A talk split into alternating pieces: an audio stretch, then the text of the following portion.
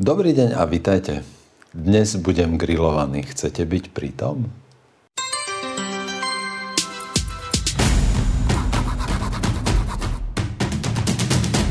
Kniha Zmazaný prináša výber tých najlepších úvah a komentárov z videí doktora Igora Bukovského, ale aj praktické rady na podporu imunity a riešenie rizikových situácií v súvislosti s ochorením COVID-19. Táto kniha ponúka protijed na súčasný chaos. Táto kniha podporí imunitu vášho tela aj ducha. No a ja sa veľmi teším na rozhovor, ktorý, ktorý ma teraz čaká, lebo to bude rozhovor, v ktorom budem otázky dostávať hlavne ja a chcem, aby e, my sme tak dohodnutí, že budem grillovaný. Ja však dúfam, že, že človek, ktorý ma ide grillovať, to bude robiť tak láskavo, pretože je to človek, ktorého si veľmi vážim a ktorý so mnou vlastne už, už niečo začal e, konať a robiť a, a zrealizovali sme veľký kus roboty. Jaroslava Mareková je pre mňa človek, ktorý je, ktorý je zaujímavý množstvom, množstvom vecí a, a toho, čo som s vami prežil a zažil a vlastnosti a schopnosti, ktoré som si popri tom všetkom uvedomil. Je to, je to člo, my sme sa tak stretli vlastne, že ste ma pred nejakými 5 rokmi. Aj viac. Asi aj viac, už to je mm-hmm. fakt, to je viac ako určite 5 rokov. Myslím Dokonca si, určite viac ako 5 rokov. Mm-hmm. A ja som si myslel, že tak pred 5 rokmi ma oslovila na rozhovor do svojho časopisu, lebo okrem toho, že má dve vysoké školy, má aj svoju firmu a vydavateľstvo a vydáva časopis Radar, ktorý možno poznáte z takých miest, kde vám niečo pekné a hodnotné dajú na prečítanie zadarmo, nejaké fitness centrá, letiska a podobne časopis Radar a ja som, ja som vtedy robil do toho rozhovor a vtedy som si povedal, že toto je veľmi špeciálna baba, špeciálna novinárka, lebo za tých viac ako 30 rokov cez tie médiá, čo som prešiel, tak som, tak som zažil trikrát situáciu, alebo s tromi rôznymi ľuďmi, s tromi rôznymi novinárkami, keď som si povedal, že toto je, toto je konečne také iné, konečne také zaujímavé. Tie otázky ma provokujú viac rozmýšľať alebo hovoriť o veciach, o ktorých som nehovoril a ten rozhovor bol,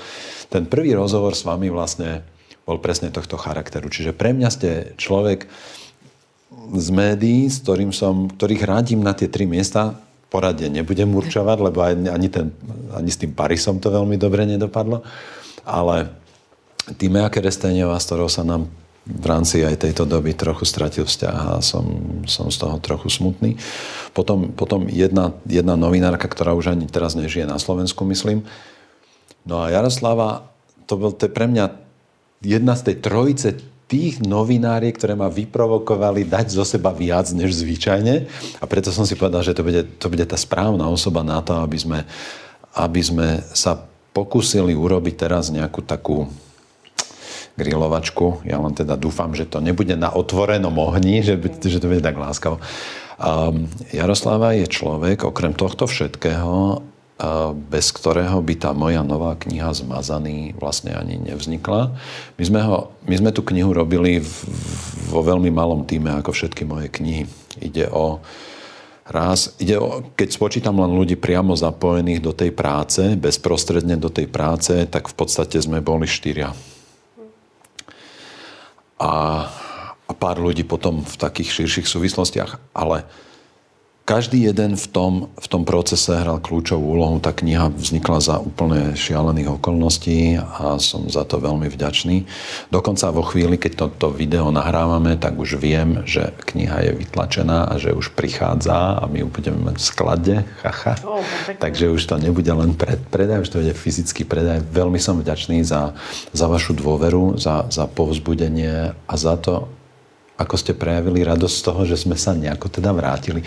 Oživili sme všetky naše videá, ktoré boli zmazané cenzuristami na YouTube kanály od 1. januára 2020. Všetky videá sú k dispozícii na našej vlastnej platforme servery tv.akv.sk. Okrem toho som teda vydal knihu, na ktorej Jaroslava plnila mimoriadne dôležitú úlohu, pretože naozaj môžem povedať, že patrite k tým ľuďom v tom, v tom reťazci, bez ktorých by tá kniha nevznikla vôbec. Rozhodne by nebola teraz. Nebyť vás, tak ja som, ja neviem, kde som, ja som možno ani nie v polovici ešte. Takže ďakujem za to všetko. A, a to je realita, ja už viem, ako to je. Uh, Jaroslava bola osoba, ktorá aj vo chvíľach, keď ja som sa už prepadal zase v takej autorskej neistote a skepse a, a producentskej producentskom zúfalstve, že to sa nemôže podariť predsa za 4 týždne knihu aj napísať, aj, aj pripraviť a odozdať do tlače aj s korektúrami, aj so všetkým. S krásnym grafickým spracovaním, ktoré zase robil ten ateliér Designo a Vlado Pakši a jeho brat tak vtedy ona hovorila, ale nebojte sa, veď to ešte máme veľa času a 1. december je ešte ďaleko. Potom sa ukázalo, že knihu dávame do tlačenia 1. decembra, ale už 29. novembra. To pre mňa v, tej, v tých kontextoch znamenalo tie dva dni strašne veľa, ale, ale teda Bohu vďaka sa podarilo aj toto a určite aj vďaka vám. Takže to, moje predstavenia, môj kredit, ja to chcem takto verejne povedať. Ďakujem. Ďakujem za to všetko. A teraz to dajme na bok. To všetko dajme teraz na bok a, a príjmam vaše pozvanie na takýto kontaktný a veľmi priamy rozhovor, v ktorom nechcem povedať, že nebudeme brať na nič ohľad, lebo to ťažko ako slušní ľudia, zase nebudeme brať na niečo ohľad, ale uh, ale vy ste prišli už počas tej knihy s takým nápadom, že vy viete, čo ľudia na mne nenávidia, nemajú radi, na čo sú alergickí, čo mi vyčítajú a že chceme na túto tému urobiť rozhovor. Tak ja som tu. Dobre, ja ďakujem eh, v prvom rade veľmi pekne za takéto uvedenie a teším sa z tej spolupráce a teším sa aj na ďalšiu a som rada, že teda aj tento rozhovor sme sa teda podujali urobiť. Nebude to žiadne grilovanie na otvorenom ohni, zase ja si myslím, že ako novinár si dávam pozor aj na to, aby sa ten človek oproti mne cítil um, komfortne, takže... Ale položím asi otázky, ktoré nie sú úplne možno alebo teda sú z obidvoch strán e, tých dvoch barikád, ktoré nám tu vznikajú aktuálne. Na to som tu. Viete, ja na rozdiel od tých politikov, ja sa ne, nemôžem bať žiadnej konfrontácie. No. Oni dnes natáčajú videá, oni dnes šíria veci po sociálnych sieťach, pretože sa väčšina z nich bojí priamého kontaktu s ľuďmi. Hej. Jeden, z, jeden z múdrych odkazov na sociálnych sieťach, ktorý som nedávno zažil, je, že politici by mali ísť pravidelne aspoň raz mesačne na 90 minút do nejakej krčmy, aby zistili, že jednak o čom je svet, ako žijú ľudia a aká je ich popularita. Dobre, my do krčmy nepôjdeme, dostaneme, dostaneme tu. A skôr ako sa dostaneme... My ani nemáme prečo ísť do krčmy. Áno, nemáme, lebo vieme, čo sa deje. lebo teda. Skôr ako sa dostaneme k tým konkrétnym otázkám ohľadom knižky, lebo aj to rozoberieme, a, tak prejdeme si tak trošku to obdobie tých posledných dvoch rokov a takých tých konkrétnych nejakých zádrhelov možno, ktoré sú a medzi ľuďmi sa tak rozprávajú. A skôr, začala by som naozaj tým marcom a tým úplným začiatkom. V dobe, kedy vlastne na Slovensku, už sme možno pár týždňov vnímali, čo sa deje vo svete, ale na Slovensku to začalo tým marcom mm, a médiá začali chrliť apokalyptické predpovede a všetko bolo zrazu naozaj veľmi tragicky to vyzeralo. Vy ste si mysleli vtedy čo? Ja som sa tiež tedy zlákol v tom zmysle, že je tu nový problém a tie informácie a tie videá a to podanie, ktoré, o ktorom už dnes vieme, že bolo, že bolo naozaj skonštruované s cieľom manipulovať od samého začiatku, v jednej veľmi zaujímavej knihe z Veľkej Británie, ktorú mám a ktorej jedna novinárka vyspovedala psychológov a psychiatrov, ktorí boli súčasťou krízového štábu vo Veľkej Británii, ktorí otvorene priznali, že cieľene a úmyselne zastrašovali od začiatku verejnosť, aby dosiahli poslušnosť.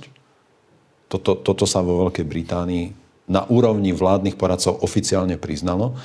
Tak bolo by, veľmi, bolo by veľmi divné a bolo by veľmi neúprimné, keby som povedal, že ja som od prvej chvíle vedel. Nie, nevedel. Ja som sa naozaj takisto, takisto som veľmi pozorne ako sledoval a za, zachytával som tie informácie. My sme už v januári 2020 priniesli video, ako výživou podporiť imunitu špeciálne voči vírusom a vírusovým infekciám, ale súčasne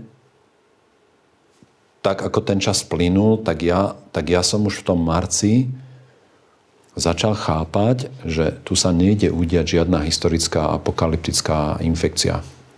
A to sa vlastne ukázalo doteraz. A, každ- a nemyslím si, že, som, že to bolo nejaký ako geniálny e, myšlienkový počin, pretože si myslím, že každý príčetný človek už mal mať v marci alebo v apríli, najneskôr v máji 2020 jasno v tom, že potrebujeme zachovať všetky funkcie spoločnosti čo najviac. Mimochodom je to odkaz aj veľmi významného doktora, ktorý sa vysporiadal s tými, s, to, s tými, kiahňami.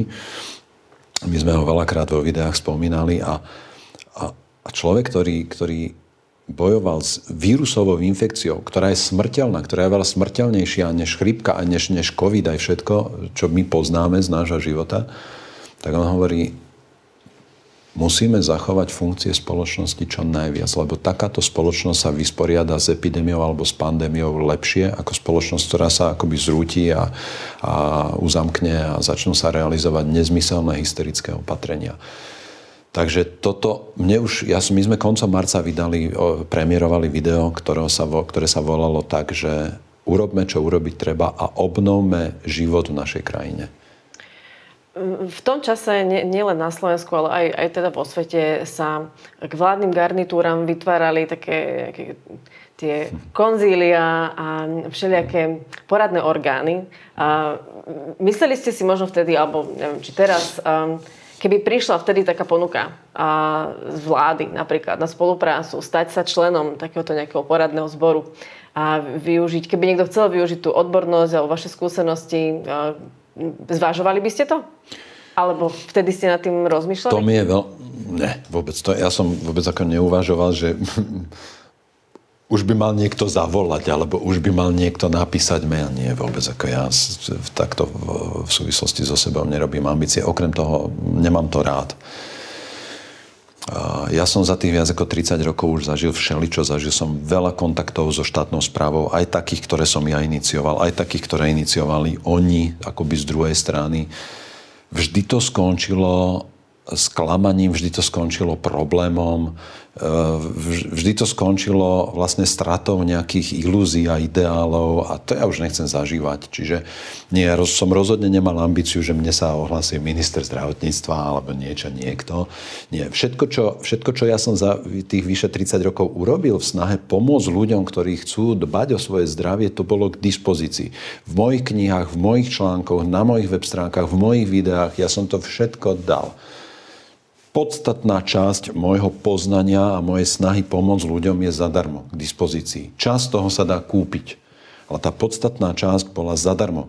A ja som to budoval už 30 rokov. Jedna z tých vecí, ktoré sme vybudovali a veľmi aktívne zhruba za posledné 3-4 roky bol ten videokanál, ktorý potom zrušili, ale, ale podstatná časť tých informácií bola k dispozícii. Všetko, čo som mohol poskytnúť, som poskytol. Pre mňa funkcia v nejakom štátnom poradnom orgáne nie je ničím lákavá, dokonca by to bolo skôr odpudivé. Ja neviem presne, ak by som bol úprimný, ako by som reagoval vtedy na tú ponuku. Ale teraz... Tak dnes už mňa... asi nikto nepochybuje o tom, aká by bola asi odpoveď. No dnes by som prosto do toho naozaj absolútne nešiel, pretože ak by som do toho mal ísť, tak by som si položil také podmienky, o ktorých viem, že sú dopredu pre nich nesplniteľné. To, ako to tam funguje, ja poznám už dlho. A to je aj dôvodom, prečo sme v tom stave, v akom sme. Ak by som do toho mal teraz nejako vstúpiť a zrejme aj vtedy, tak by to muselo fungovať úplne inak. Prosto s ľuďmi a spôsobmi, ktoré sú tam zavedené a hlboko zažraté v tom aparáte a v tom systéme.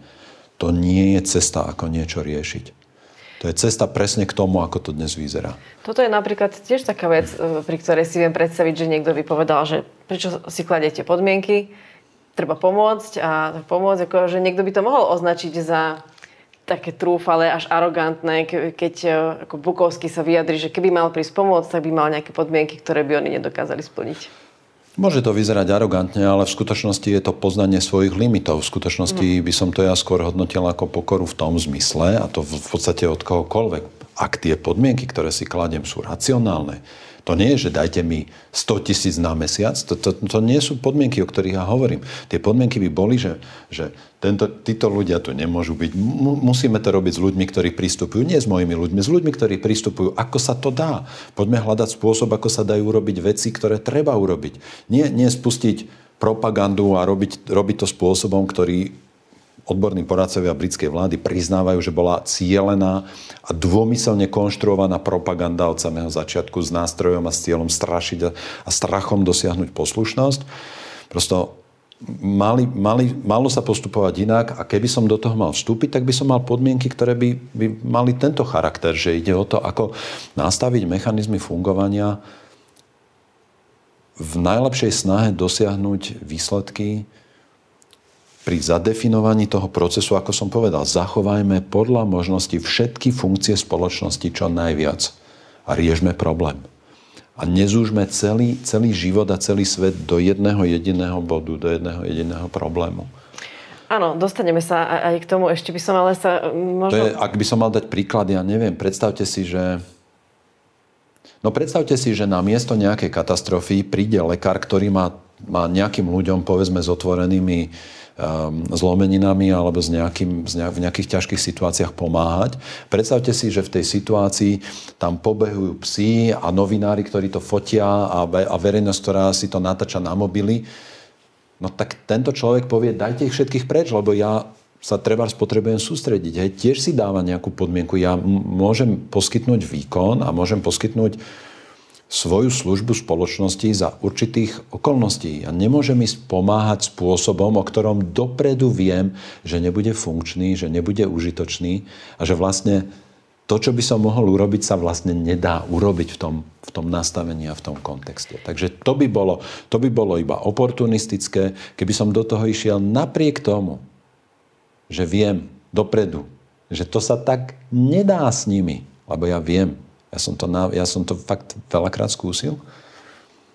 A keď to dopredu takto viem, tak je odo mňa férové povedať, buď to budeme robiť spôsobom týmto, alebo to, ja, alebo to robte s niekým iným. Lebo ak by som do toho išiel, to by bolo arogantné. To by bolo neúprimné, to by bolo, to by bolo oportunistické. To ja nechcem. Napriek tomu ale, že dnes uh, to konzilium odborníkov nenazvete inak ako COVID byrom, tak uh, je tam, vzniklo tam také, také spojenie kvázi. Ešte keď si... COVID byro sú pre mňa, COVID byro sú skôr pre mňa tí politici, ktorí to celé riadia a tých odborní poradcovia, to je zase orloj odborných poradcov, čo je, čo je pojem, ktorý som si ja nevymyslel a veľmi sa mi páči, ale mám dovolené ho používať od, od samotného autora. Dobre. ktorý si asi nežal, aby som ho menoval. No a s jedným uh, členom tohto Orloja ste ale ešte v máji 2020 uh-huh. urobili rozhovor a to Prosím. bol pán profesor Krčmery.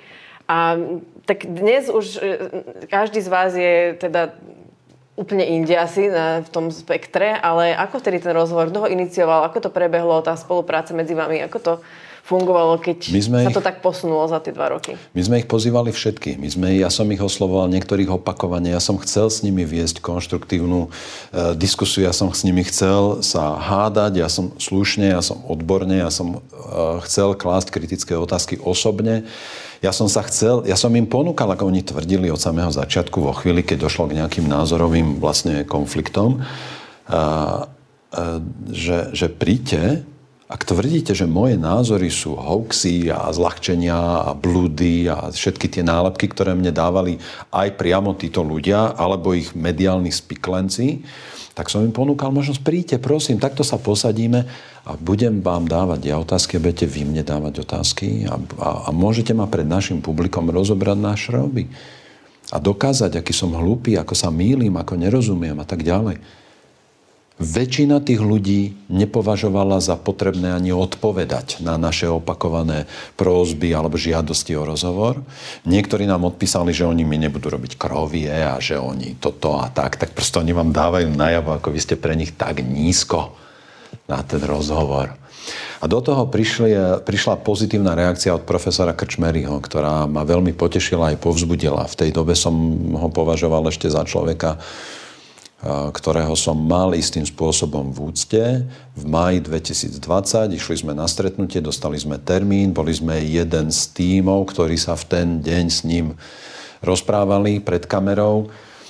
A, a dnes by som to robil úplne inak.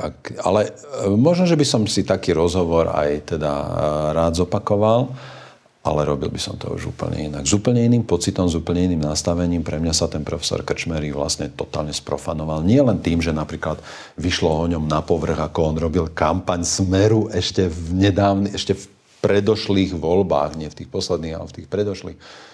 On verejne a dobrovoľne účinkoval v reklamnom spote strany Smer. To pre, týchto, pre túto politickú garnitúru, mne to je jedno, ale pre túto politickú garnitúru, veď to je nositeľ čoho? Čoho? A tento človek dokonca v tom reklamnom spote povedal, povedal, že Smer je najlepší nositeľ socialistických ideí. A to povie veriaci človek, ktorý chce podporovať ako stranu, ktorá je nositeľom socialistických ideí. Už tam sme mali spozornieť. Ale to ja som nevedel, ja som sa to dozvedel až neskôr v priebehu, keď to vyplávalo na povrch.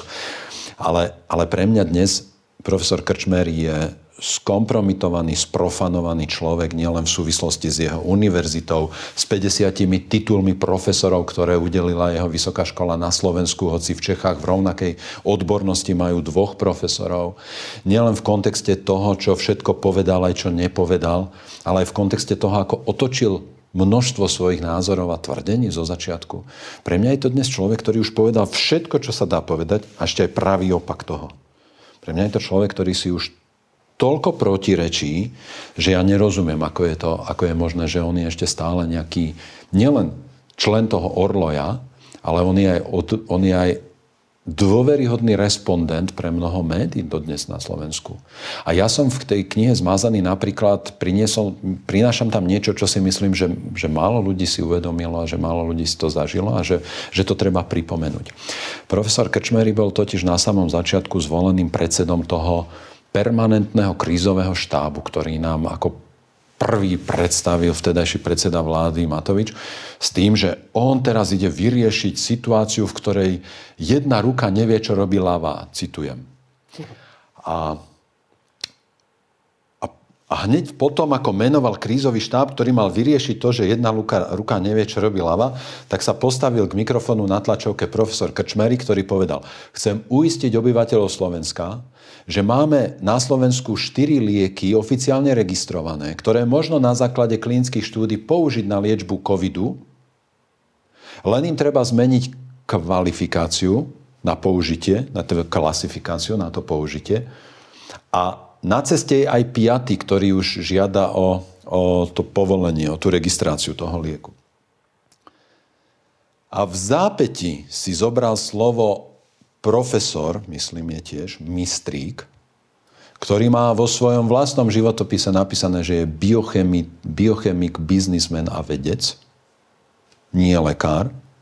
V zápäti si zobral po profesori, profesorovi Krčmerin slovo a povedal No ale s tou liečbou to nebude také jednoduché. My si musíme uvedomiť, že tá liečba bude iba podporná, nemôžeme sa na ňu spoliehať. A teraz dávajte pozor Firmy už teraz však začínajú pracovať na tom, aby sme mali vakcínu rýchlejšie než kedykoľvek v histórii. Toto povedal profesor Mistrí, ktorý zobral slovo profesorovi medicíny a ako biochemik, vedec a biznismen oznámil už v marci, a vtedy sme mali tiež spozornieť, že nie liečba, ale vakcína. A firmy na nej už v marci začínajú pracovať, aby sme, majú, aby sme ju mali dostupnú rýchlejšie než kedykoľvek v histórii. Myslím si, že v knihe Zmazaný sa ľudia dozvedia ešte všeličo ďalšie zaujímavé, čo aspoň pre mňa teda vytvára tú mozaiku už dostatočne čitateľnú na to, aby bolo jasné, čo sa tu deje. Áno, ale keď už sme teda na začiatok povedali, že hlavne vy by ste mali byť grillovaní, tak idem, ja som si dala také intro, my sme sa rozbehli. Áno, toto, ale... toto som sa nadýchol, že áno, že dobre. A teraz... Ale nie, tak uh, nech dostanú priestor. Môžem ešte dopovedať k tomu profesorovi Krčmerimu, že si páči. veľmi vážim chvíľu, ktorú sme strávili predtým, než sa zapla kamera v jeho pracovni súkromne, kde sme mali súkromný rozhovor aj, aj modlitbu a kde, kde hovoril úplne iným tónom a úplne iné veci, než sa sa potom zapla kamera. A na toto ja som tiež nebol veľmi pripravený, musím povedať, že to ma trochu ako, ako by novinársky, alebo tak ako zaskočilo, reportérsky a a veľa mi to, veľa mi to tiež, tiež mi to niečo povedalo. No.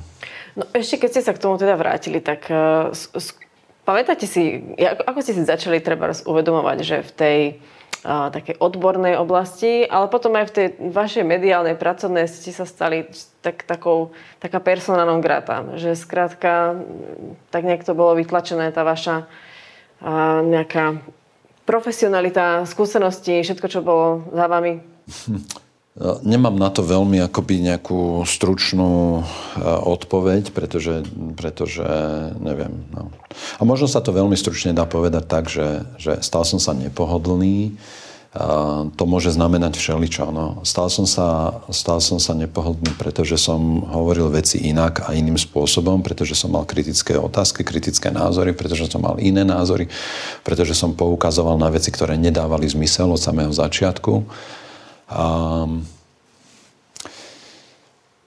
No a potom to má samozrejme aj také mediálne súvislosti, že moje 22-ročné pôsobenie v Teleráne televízie Markiza veľmi pravdepo... To, to, že to ukončili, že bolo ukončené toto, toto moje 22-ročné pôsobenie tam spôsobom veľmi nedôstojným na 22-ročnú spoluprácu. Mne v podstate nikto nezavolal. Jednoducho v, v júni 2020 ešte som vysielal normálne pekne, sme sa rozlúčili na leto, hovorili sme zase správy o tom, ako podporiť imunitu, ako sa v lete a to D, aké je podstatné pri infekcii COVID-19. A ja som si vždy v lete dával dva mesiace prázdnin a potom sme v septembri pokračovali. A prišiel september, nikto sa neozval, prišiel oktober, november, až som pochopil, že už sa neozve nikto a že teda nebudeme pokračovať v tom vysielaní, viete, po 22 rokoch. Toto je také čudné.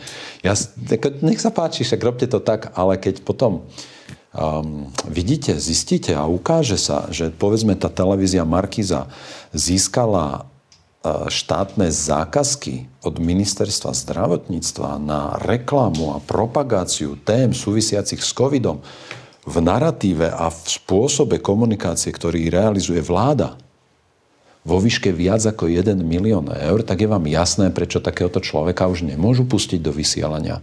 Prečo ho nemôžu pustiť ani do RTVS, kde som robil 3 roky veľmi populárnu rubriku na ktorú s vďakou spomínam Barbare Štubňovej a, a ktorú sme robili a mala, mala obrovskú počúvanosť a oni to proste úplne kľudne si škrtnú. Ako, nech sa páči, len pre mňa to je zase nejaký signál niečoho.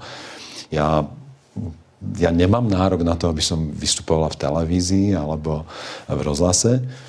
Ale áno, bola to súčasť tých udalostí, ktoré pre mňa vytvárajú mozaiku obrazu, ktorý možno zrniem tým, že tu nejde o zdravie. Tu nejde o zdravie. Ináč toto vám aj veľa ľudí vyčíta, že ak by teda aj išlo o zdravie, tak asi nemáte právo sa k nemu vyjadrovať podľa niektorých vašich oponentov.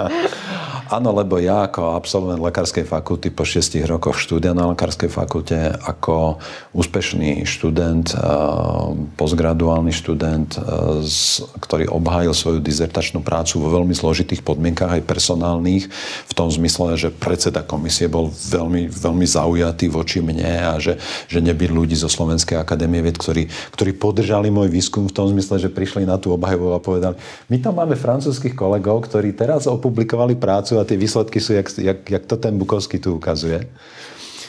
A, po 12 rokoch pôsobenia na lekárskej fakulte, kde som vyučoval fyziológiu človeka, vrátanie imunity, imunitného systému, vlastne to je veda o tom, ako to funguje, ten ľudský organizmus. A to moje PhD je z tejto oblasti, že fyziológia a patologická fyziológia človeka. Čiže ja viem, ako vznikajú choroby. Ja som, ja som preukázal schopnosť naštudovať si akúkoľvek medicínsku tému, odborne ju spracovať a prezentovať ju. Lebo o to ide v tom PhD štúdiu.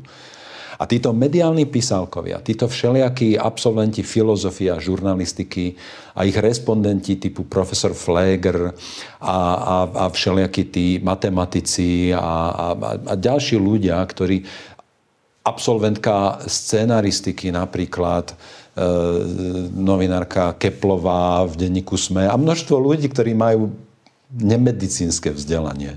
Dva roky píšu o tom. Máme spočítané, koľko článkov oni napísali na tému covidu. Oni môžu. A doktor medicíny sa nemôže vyjadrovať. Jediné možné vysvetlenie je, že sa nemôže vyjadrovať, pretože nehovorí to, čo, to, čo si ten narratív žiada a to, za čo oni majú zmluvné um, zazmluvnené alebo zmluvné dohody s, s vládou a s ministerstvom zdravotníctva a že proste takéhoto človeka tu nechceme, nepotrebujeme my. Ako ja im, ja im v skutočnosti rozumiem. Ja tomu rozumiem, prečo oni sa zbavujú ľudí a potrebujú ich onálepkovať, potrebujú ich zdiskreditovať, chcú, aby im ľudia neverili, potrebujú ich vytesniť úplne, budú vám dávať nálepky, budú vás označovať, budú vás osmiešňovať vy im odpoviete slušne na tri otázky, oni ich dajú do takého kontextu, z ktorého vyzeráte vy ako blbec. A človek, ktorý povie, že v januári 2021 budú umierať ľudia na uliciach v Českej republike, že každý deň zomrie 2000 ľudí. A v skutočnosti to nikdy nedosiahne, myslím, ani 200 alebo 400 alebo koľko to bolo v tých Čechách. S takýmito ľuďmi sa nestane nič. Prosto ukázalo sa, že, že ak budete preháňať tým, tým smerom, ktorým, ktorým strašia oni, aj desaťnásobne, aj stonásobne, tak sa vám nestane nič. Ak, ak spravíte chybu opačným smerom, čo len o jeden milimeter, tak ste na odstrel. Do tej verejnej debaty najviac a najhlučnejšie prispievajú kto? Ministri, ktorí nemajú, nie že medicínske vzdelanie, nemajú, ne, nemajú, nemajú niektorí takmer žiadne vzdelanie a mnohí z nich majú ukradnuté vzdelanie získané podvodne. Vyjadrujú sa k ním, vyjadrujú sa k tomu všetkému novinári, ktorí majú nemedicínske vzdelanie. Nejaká, nejaká blondína moderátorka nejakej internetovej televízie na denníku SME je presvedčená, že keď v jednej vete povie šestkrát slovo fakt, takže jej názor je pravdivý, správny a že je faktom? K tejto téme sa vyjadrujú na sociálnych sieťach ľudia, ktorí sú, ktorých názory sú úplne hlúpe a scestné. A zase poviem, pred Bohom sme si všetci rovní, ale v názoroch nie. K tejto téme sa tu vyjadruje Peter Šúc, komentátor denníka SME, ktorý povie, že neočkovaní ľudia sú dobytok z IQ telaťa a majú kvičať ako svine na bytunku. K tejto téme sa vyjadruje Hanna Ganamová, ktorá povie, že neočkovaných by bolo treba už konečne pochytať a zavrieť. K tejto téme sa vyjadruje Dorotan Votová, ktorá povie, že tých neočkovaných by sme mali nechať zmudriť alebo pokapať. A potom vylezieme my z toho bunkra a obnovíme svet. Tejto téme sa vyjadruje toľko nemedicínsky nevzdelaných, medicínsky nevzdelaných ľudí, že argument, že ja sa nemám prečo vyjadrovať k výroze, je absolútne smiešný, scestný, protilogický.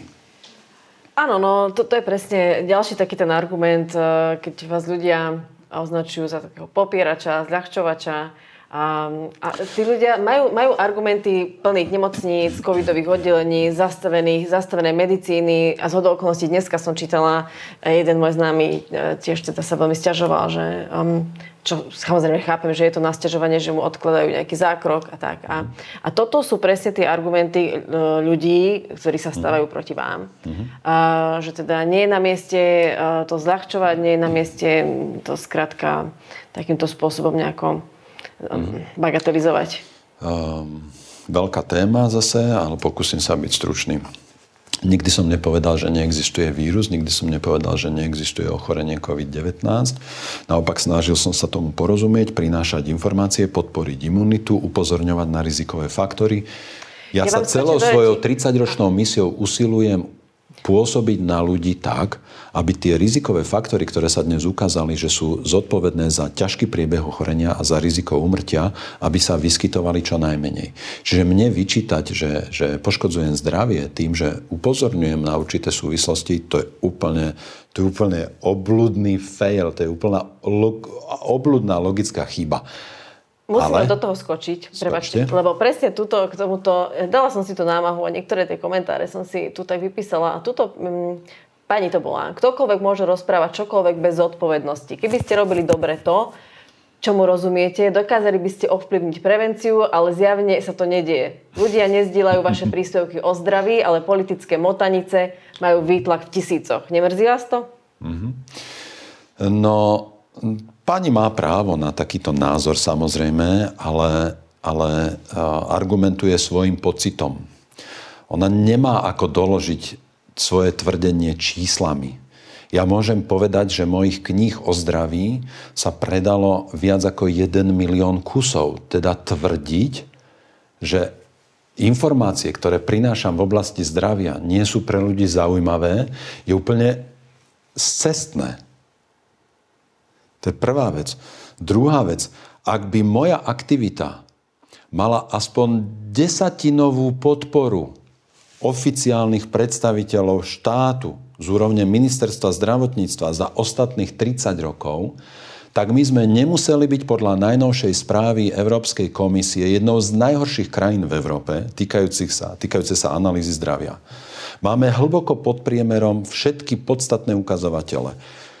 Priemernú dĺžku života, chorobnosť, počet diagnóz, dĺžku rokov strávených v chorobnom stave, úmrtnosť na onkologické ochorenia, úmrtnosť na kardiovaskulárne ochorenia. Toto ľuďom neprekáža? Vláda, ministerstvo zdravotníctva, politici tu 30 rokov tárajú o prevencii, napísali tóny papiera, ale v realite sa neudialo vôbec nič. Ani nová pripravovaná reforma zdravotníctva stále nehovorí o žiadnej prevencii skutočných problémov, skutočných zdravotných problémov v našej krajine. Ak by, ak by niekto, ak by, ak by oficiálne inštitúcie dokázali za 30 rokov podporiť verejné zdravie v tých podstatných diagnozách, v tých najzávažnejších problémoch zdravotných, tak sme mohli byť úplne inde aj s covidom.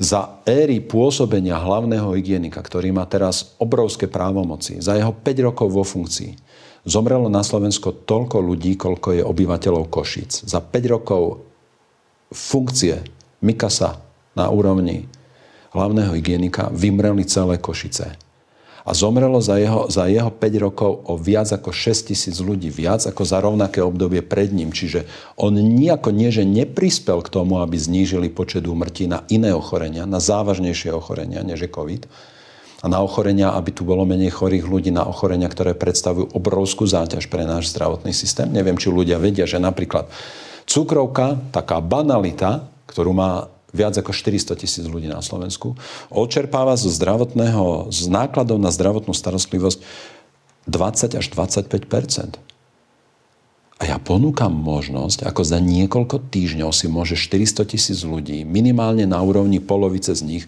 zastabilizovať ten stav a v podstate ho vyriešiť. A nikto tu nestojí o to, aby sme znížili náklady na zdravotnú starostlivosť o 10% súčasných nákladov. Všetko je nastavené iba na to, aby sme doživotne liečili chorých ľudí, aby sme nezabránili tomu, že vzniknú takéto choroby, aby sme takéto choroby, ako je hypertenzia, cukrovka, metabolický syndrom, ischemická choroba srdca, aby sme ich aj vyliečili, o to tu nikomu nejde. Ja som už 30 rokov frustrovaný, že to, tu nikomu o to nejde. Ja, keď, ja, ja už skoro 30 rokov skúšam otvoriť verejnú diskusiu na tému, dajme nejaké benefity v zdravotnom poistení ľudí, ktorí sa starajú o svoje zdravie, alebo nejako znevýhodníme ľudí, ktorí sa nestarajú o svoje zdravie. A 20 rokov počúvam, že sa to nedá, lebo je to neústavné. A zrazu sa to dá. A zrazu sa to dá. Chápete tie obludnosti? To je strašné. Argumenty týchto ľudí voči mne sú smiešné. Oni vôbec nerozumejú. Oni nevedia, čo ja som za tých 30 rokov urobil. Oni netušia, čo sa mohlo urobiť za 30 rokov. Oni netušia, čo sa tu mohlo urobiť teraz za tých 20 mesiacov tohoto cirkusu, ak by sa venovala rovnaká pozornosť aj týmto rizikovým faktorom, ako je obezita, hypertenzia, cukrovka, pretože títo ľudia na to doplácajú a zomierajú najviac. To sa dalo urobiť strašne veľa. A ešte sa vrátim k argumentu, že v nemocniciach zomierajú ľudia, nemocnice, nemocnice sú pred kolapsom. Toto sú výhrady, ktoré treba adresovať ministerstvu zdravotníctva, pretože, pretože fakty sú. V marci 2020 ministerstvo zdravotníctva vo svojej oficiálnej analýze k, k nastupujúcej situácii uvádza, že v marci 2020 je schopný poskytnúť ventiláciu 550 pacientom chorým na COVID bez obmedzenia prevádzky v zdravotníckých zariadeniach, bez obmedzenia poskytovania zdravotnej starostlivosti. Teraz, pred dvomi, tromi týždňami, sme mali v nemocniciach 278. Predseda vlády už vyhlasoval, že to je už kolaps, že to je koniec, že viac ventilátorov už nemáme. Na druhý deň povie hovorkyňa ministerstva zdravotníctva, že ešte máme 20 voľných ventilátorov. To je stále iba 298. Kde je to do, tých 550? A okrem toho od marca 2020 na Slovensko kúpili minimálne tisíc ďalších ventilátorov, ktoré stoja niekde v záhorí v sklade a my nemáme k tomu personál. Ale oni v marci 2020 tvrdili, že ich sme schopní mať 550. a teraz máme 288 a je to humanitárna katastrofa. Kriticky mysliaci človek si položí jednoduchú otázku. Alebo nám zmizli prístroje, čo nezmizli, pretože ich máme viac ako tisíc v sklade na záhorí. Alebo nám zmizol personál. Alebo sa to tu riadi cieľene a organizovane tak, aby sme neboli schopní poskytovať ani tých 550 ventilácií? A keď položíte takéto otázky, tak vás zase označia za čo? Za konšpirátora? Ale vy kladiete otázky, ktoré sú úplne opodstatnené. Toto som nespôsobil ja. Keď dnes vieme, že tisíc, minimálne 1500 lekárov a zdravotníkov odišlo zo slovenských nemocníc, to oni neodišli kvôli Bukovskému, oni odišli kvôli Lengvarskému a Krajčimu a Hegerovi a Matovičovi a, a Kolárovi a prosto kvôli tomuto chaosu a tomuto rozvratu. Áno, ale za konšpirátora ste označení a na, na Margo toho, ja mám takú jednu otázku. Uh, v jednom videu som narazila na takú vec od vás a, myslím si, že viackrát to tam odznelo. Apelujete rôznym spôsobom na, na ľudí a aj na vládu, uh, ale jedna taká vec i ma zarazila. Ste tam raz povedali, že veď vám adresovali ste to ľuďom. Veď vám povedali, že to budú dva týždne a už je to, vtedy neviem koľko to bolo, dneska sú to dva roky. No ale, ale ako by ste si to vy predstavovali, že čo, tie dva týždne prešli a oni mali sa tváriť, že, že toto veď celý svet vtedy e, riešil pandémiu a my sme mali po dvoch týždňoch no, dodržať no, slúb. si spomeňme, že sa to ja začalo, viem, že, to, že ja ideme viem, na... Že hovorili, že Tieto týždne, opatrenia ale... sú len na dva týždne. Ide o to, aby sme oploštili krivku. Tie opatrenia už trvajú viac ako 20 mesiacov. To chápem. Boli obdobia, keď sme mali krivku na podlahe. Nikto nerobil nič preto, aby sme z môjho pohľadu riešili obezitu, cukrovku, hypertenziu, teda pripravili, pripravovali spoločnosť na to, že chceme z, znižiť záťaž na zdravotníctvo. Kto predstavuje najväčšiu záťaž pre zdravotnú starostlivosť? No ľudia dlhodobo chorí. Ľudia, ktorí trpia na obezitu, aj následky. Ľudia, ktorí trpia na cukrovku, hypertenziu, aj následky. Toto zdravotníctvo nekolabuje pre nejaké dopravné nehody alebo prepady na bicykli alebo pre také udalosti, ktoré to sú chápem, mimoriadne. Ale, ale, sa vám, ale sa vrátim k tomu, že čo vtedy na tom začiatku, čo vtedy sa dalo spraviť? Tak vtedy to bolo po dvoch týždňoch a vy ste čakali, že povedia, dobre ľudia, tak teraz uh, dva týždne prešli, ako sme slúbili. Áno. Koniec lockdownu a Koniec veselo lo- do roboty, do školy. Koniec lockdownu, veselo do práce, veselo do školy pri dodržiavaní základných opatrení, ktoré sú potrebné na to, aby sme zachovali funkcie spoločnosti, nerozvrátili všetko, čo sa budovalo 10 ročia, všetko, čo sa budovalo 10 ročia, bez toho, aby sme ohrozovali ohroz, tých najviac ohrozených. Na svete sú krajiny, ktoré manažovali situáciu inak ako my. Napríklad to Švédsko. Vtedy nám o tom hovorili, že je to krajina, kde sa pácha genocida seniorov. To by sa Mojím pohľadom, mojím názorom, ten spôsob toho manažovania to bolo veľmi blízke. Nepoznám úplne všetky detaily toho, ako sa to tam riešilo. Poznám veci, ktoré som mediálne mohol spoznať a ktoré som si mohol naštudovať aktívne. Je to veľmi blízke tomu, ako by som si ja predstavoval možno tú situáciu riešiť. Ale keď som toto hovoril na jar 2020, tak vtedy som bol nálepkovaný. Hoaxer, zľahčovať, blúdár a vo Švedsku sa pácha genocída seniorov a toto tu chcete, úmrtia tu chcete. A teraz sa pozrime na Švedsko a zistíme, že oni majú v prepočte na milión obyvateľov menej ako polovicu úmrtí v porovnaní so Slovenskou republikou. Kto to robil zle teda? Kto to robil zle?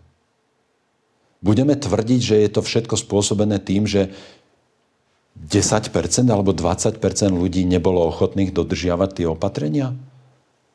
Veď tie opatrenia vo Švedsku boli oveľa, oveľa miernejšie než oficiálne opatrenia nastavené u nás a tiež dodržiavané s nejakou ľudskou s nejakým ľudským faktorom v zmysle neposlušnosti, neochoty a tak ďalej. A stačilo to na to, aby tá úmrtnosť bola na úrovni menej než polovica oproti nám. Tak, tak kto to robil zle? Slovensko bolo dvakrát v top troch alebo v top štyroch krajinách s najväčšou úmrtnosťou počas niekoľkých dní až niekoľkých týždňov. Kto to robil zle? Tak ale aj o tomto sa už hovorí. Už niektorí ľudia majú naozaj na to taký názor, že aj jedno Švédsko už proste celý svet je takto na tom a jedno Švedsko už vlastne nikoho nezaujíma. Ja som sa stretla aj s tým, jedno že... Švedsko že... nikoho nezaujíma, pretože, pretože my nechceme... Ľudia, ktorí sú uväznení v, nejakom, v nejakej myšlienkovej bubline, nechcú počuť o, o faktoch, o argumentoch, ktoré, ktoré by im tú konštrukciu rozbili. Tak buďme preto otvorení. Tak my nemôžeme si povedať, že ak tu niekto riešil situáciu nejako inak a má teraz výsledky iné alebo diametrálne odlišné, že toto nebudeme brať do úvahy. My sme rozvrátili celú spoločnosť. Keď výskumný ústav detskej psychológie a patopsychológie už bije na poplach v tom, ako sú postihnuté deti, a keď oni v oficiálnom stanovisku uvádzajú, že je to postihnutie pre mnohé tie vekové kategórie doživotné, toto samé o sebe by malo byť dôvodom, prečo dať tých ľudí do väzenia, ktorí toto všetko spôsobili. Keď sa tu argumentuje tým, že zachraňujeme životy, tak musíme urobiť opatrenia, ktoré zvýšia výskyt domáceho násilia nie o 10% Generálna prokuratúra ešte na jeseň, myslím 2020, informovala, že zaznamenala asi 70-percentný nárast sexuálnej delikvencie na internete. To je len to, čo sa dá zachytiť. Koľko násobne to je v skutočnosti, to my vôbec nevieme. Nejako úmerne k tomu ide aj výskyt a intenzita toho domáceho násilia. Takže si položme otázku, ak zachraňujeme životy s takouto celospoločenskou obeťou, koľko tých zachránených životov potom stojí za jedno znásilnené dieťa, za jednu zbytú znásilnenú ženu, ale najmä to dieťa, pretože toto domáce násilie na deťoch je niečo, čo sa tu tvárime, že to neexistuje, ale to, to je strašná vec a to sa, to sa tu počas, ako všade inde na svete, z civilizovaných krajín o tom existujú nejaké dáta, ktoré tiež iba môžu naznačiť skôr trend, ale nie skutočný stav, pretože s, tým, s tými vecami sa prosto málo kto priznáva. Ale keď ten nárast je v desiatkách percent, tak, tak potom potom musíme dať do úvahy, brať do úvahy aj takúto morálnu vec predsa. Je, je to naozaj hrozné. Tá, celá tá situácia má e, veľmi negatívne dopady aj na ľudí, aj na jednotlivcov. Ľudia prišli o prácu, o biznis, a ľudia aj o zdravie, o aj ideály. o zdravý rozum. Ľudia aj... prišli o budúcnosť, ľudia prišli o, Áno, a teraz o vám... pocit, o istotu. Veď vy si dnes nemôžete naplánovať ani nič. Tu sa prosto postaví nejaký matematik Richard Kolár a povie, na najbližšie mesiace si nič neplánujte. Kde berie tento človek toľko drzosti? Tohoto sa nikto nepýta, tohoto človeka nikto nedá do väzenia za šírenie poplašnej správy, tohto človeka nikto neberie na zodpovednosť a takýchto podobných keď ten povie ten flager, že bude zomierať 2000 ľudí denne a potom ich je 200, nikto ho nezoberie na zodpovednosť. On sa potom vyškyrá a povie, no ja som to preháňal, ale tým som vlastne zachraňoval ľudské životy. To je strašné, to je obludné toto. Toto nikomu nevadí? Nie, toto to nevadí nikomu tým, nevadí, ale ja vám poviem, čo ľuďom Toto vadí. nevadí tým, ktorí idú týmto smerom. Ľuďom vadí to, že majú pocit, že uh, vám tá pandémia tak trošku pomohla.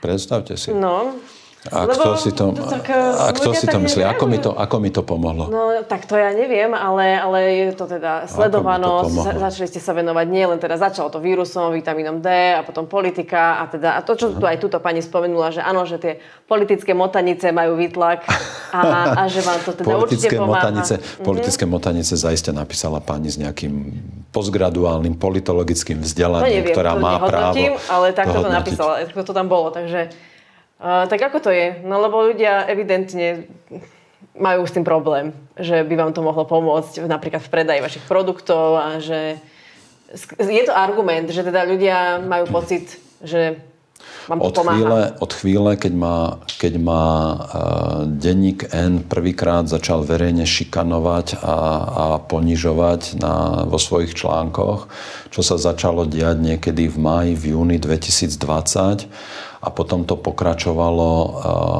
verejným, brutálnym verejným útokom vtedajšieho predsedu vlády 25.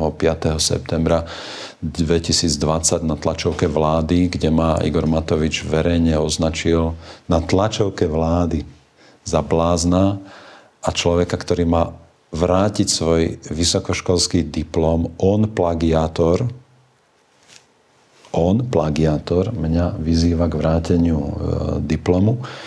A všetko je v poriadku, neozve sa nikto vlastne z tých médií, ani z niko, ani, ani, ani nik, nikto sa tu akoby nejde zastať súkromnej osoby, ktorú politik zneužijúc svoju obrovskú moc a vplyv takýmto spôsobom verejne nápadne, tak od, týchto, od tejto doby ja som prišiel nielen teda o e, účinkovanie v televízii Markiza, v Teleráne. Ešte raz opakujem, ja na to nemám nárok, ani som si na to nárok nikdy nerobil. Ale prosto toto sa škrtlo. Škrtlo sa, e, škrtla sa moja rubrika v RTVS dramaticky sa prepadol predaj mojich kníh vo všetkých sieťach. Sieť Martinus sa postavila ako nositeľ ideologickej zástavy a veľmi nenápadným spôsobom začala technikou, ktorá sa volá shadowing, potláčať môj predaj u nich na internetovej stránke. Neviem, ako to je v kamenných predaniach, ale na internetovej stránke Eh, máme o tom dôkazy, máme to aj zaznamenané a prosto vidíme, vnímame, uvedomujem si situáciu. Vidím to aj na faktúrach, ktoré sa nám zmenili nie že o 10-20%, ale zmenili sa nám na stotinu a menej v prípade Martinusu, s ktorým keď som komunikoval v novembri 2020, už potom, ako sa to všetko spustilo a rozvinulo proti mojej osobe. A prišli sme s novou knihou, protipredkáva kuchárska kniha, ktorá zásadne rieši syndrom dráždivého hrubého čreva najlepšie preskúmaným a najfunkčnejším spôsobom, elimináciou tých fodma potravín. A chcel som s nimi vlastne ako, ako, ako 15 rokov predtým v takýchto situáciách robiť nejakú spoluprácu a predaj, tak mi oznámili, že oni sa nestotožňujú s môjim názorom na situáciu a že teda u nich už marketingové možnosti nie sú a tam sa začalo vlastne takéto. Čiže ja, ja permanentne narážam na, na udalosti a kroky a konanie voči mojej osobe, ktorá potlača môj verejný, moju možnosť verejne sa vyjadrovať, moju možnosť pomáhať ľuďom, moju možnosť podnikať. Ja mám právo podnikať ale konaním predsedu vlády a konaním e, určitých politikov, vrátane ministerstva zdravotníctva, ktoré takisto brutálne zautočilo jedným demagogickým, propagandistickým videom voči mojej osobe. O tých médiách ani nehovoriac, o denníka SME, kde som takisto pri zakladaní denníka SME ja už som písal pravidelné rubriky týždňové a teraz nejakí redaktorikovia, ktorí vtedy ešte ani neboli na svete, píšu o mne táraniny. To oni píšu o mne táraniny. Ja som vystavený veľkému spoločenskému tlaku, mediálnemu tlaku, mediálnemu linču. Čo je na tom prospešné, prosím? Ako sa toto dá označiť za, za budovanie popularity, alebo za no, podporu kariéry, to, to, alebo za, hej, za využívanie to, pozornosť, toho? Ako ja som obrovskú mediálnu pozornosť, to nie každý má. Viete, čo je pre mňa fantastické? Ja milujem chodiť do Ameriky. Ja tam potrebujem ísť aspoň raz za rok. Ja už som tam dva roky nemohol ísť. Pre mňa je fantastický pocit, keď vystúpim v Chicagu na letisku obrovskom alebo v Miami na menšom letisku, že tam vystúpim a som nikto ja nepotrebujem mediálnu pozornosť. Ako to, to, že som sa rozhodol svoje medicínske vzdelanie využiť na to, aby som prostredníctvom um, viac dostupných uh, informačných kanálov alebo, alebo lepšie dostupných informačných kanálov prinášal informácie, ktoré môžu zlepšovať zdravie. To je moje rozhodnutie. Ako využiť mo- moje talenty, moje vzdelanie ale to nie je súčasť toho, čo ja potrebujem ako ku svojej existencii.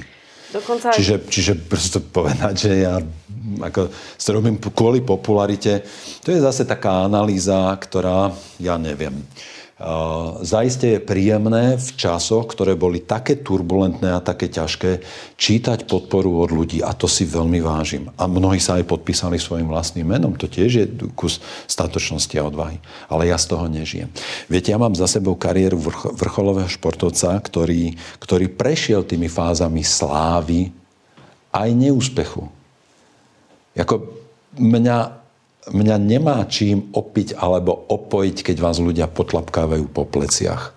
Ja veľmi dobre viem, čo z toho um, platí, akú to má váhu, ako to použiť a ja viem ostať nohami na zemi aj vtedy, keď vám niekto prevoláva na slávu, ale nerúcam sa ani z toho, keď sa od vás ľudia odvrátia. Lebo to som zažil už ako vrcholový športovec. To som, ja som si týmto prešiel už v období svojej puberty a to ma naučilo strašne veľa. To plávanie je individualistický šport. To ste len vy, voda, čas a bolesť. A, a to vás, naučí, to vás naučí veľmi veľa. Naučí vás to aj znášať bolesť, aj pokoru, aj, aj všetky, všetkým veciam. Ja som nesmierne vďačný Bohu za toto, čo, čím som prešiel, lebo, lebo to mi teraz veľmi pomáha. Nie, ja nežijem z toho, tu sú ľudia, ktorí, sú, ktorí trpia na chorobu z osvetlenia a to by som skôr povedal, že sa vzťahuje na mnohých tých členov toho orloja. Možno trošku to súvisí aj s takou jednou otázkou, čo tu mám. Mám tu jeden taký dlhší citát váš, ale práve s tým, že lebo ľudia sú nemilosrdní, takže vás označuje za takého akože narcis a tak ide si svoj egotrip a, a sám je tu pre seba. A mám tu taký citát, a týka sa médií, a váš. Aj toto vyčítam médiám, ktoré sme kedysi volali mienkotvorné. Vytvorili ste priestor pre vznik nových, konšpiračných a dezinformačných médií. Nie je prístupné, etické ani prospešné, aby ste názorových oponentov svoje ideológie okamžite odsúvali do týchto médií. Ja sám sa tam zatlačiť nedám. Odmietol som doteraz desiatky pozvaní a ponúk a budem to robiť ďalej, takže vaše označenia, že som konšpirátor, treba považovať za blud, hoax, šírenie klamstva a poškodzovanie môjho dobrého mena na verejnosti. Konec citátu. Vy ste odmietli niekoľko tých pozvaní a máte pocit, že naozaj medzi tými e, médiami, ktoré nie sú e, mainstreamové, sa nenájde žiadne také, ktoré by bolo akože hodné vašej návštevy? Alebo ako by sme... Ako, prečo, prečo nechcete... Ja chápem, že na tej druhej strane určite sú médiá, možno, ktoré nie sú veľmi relevantné ani dôveryhodné, ale predsa aj aj dnes veľmi veľa vedcov, odborníkov, ktorí práve chodia na tieto alternatívne platformy, aby teda ľudia, ktorí hľadajú aj iné názory a nielen ten oficiálny narratív, aby mali nejaké zdroje. A vy odmietate tie, tie pozvania ich uh, stále. Pozrite, aj tá skúsenosť, ktorou som teraz prešiel, predsa hovorí o tom, že ak nerobíte veci tak, ako ich vy chcete, ak ich nemôžete robiť spôsobom, ktorý vám neprináša určité riziko eh, ohrozenia v tom zmysle, že rozviniete nejaké, nejaké dielo a potom oň prídete, tak eh, prečo by som ja mal ísť sa znovu vystavovať do toho? Prečo, ak sa ukázalo, že ani 22-ročná spolupráca nie je dostatočným dôvodom na to, aby niekto aspoň slušne zavolal a povedal, že už ťa tu nechceme, alebo prosto niečo, ja neviem. Ja toto, to, to sa môže javiť, ja chápem. Ja tomu rozumiem, že to môže budiť zvonka dojem narcizmu alebo uh, Egotrip si ide, svoj egotrip. Ale zase ešte raz, aký egotrip, prosím, veď ja ako doplácam, veď ja v skutočnosti Ja viem, veľmi, ale že nechcete, nechcete skrátka spolupracovať s nikým. Som vystavený, som vystavený ja podporujem veci, ktoré považujem za užitočné, dôležité, Pozývam ľudí na diskusiu, na rozhovory ku mne. Budem veľmi vďačný za všetky ďalšie rozhovory. Nechcem sa znovu vystaviť situácii, že sa začne niečo niekde v nejakom prostredí, kde ja nemám nad tými okolnostiami dostatočnú kontrolu a skončí to, skončí to spôsobom, ktorý ja si neželám. Prečo by, som, prečo by som sa mal tomu vystaviť, keď nemusím? Ľudia, ktorí tam idú, pri všetkej úcte k ich dielu, k ich práci, aj k tomu, čo tam povedia, je to dôležité pre, pre, aj pre tie médiá. Aj pre ľudí, ktorí tie médiá sledujú, s tým ja absolútne súhlasím. Ale, ale prečo ja by som sa mal nechať vlastne... Viete, za to, že niekam nejdete, tak ako, tak ako mi nerobí problém, že teraz tak nenahrávam rubriku do RTVS, lebo tam už mám za sebou tiež šeličo. A ja viem, že tí riaditeľia sa menia a potom sa tam ja zase vrátim a tak. Ale možno sa už nikdy nevrátim. Ja s tým počítam. Ja, ja naozaj nemám žiadny nárok na to, aby som bol niekde. Ale ja už nechcem byť ani tam, kde ma niekto pozýva teraz.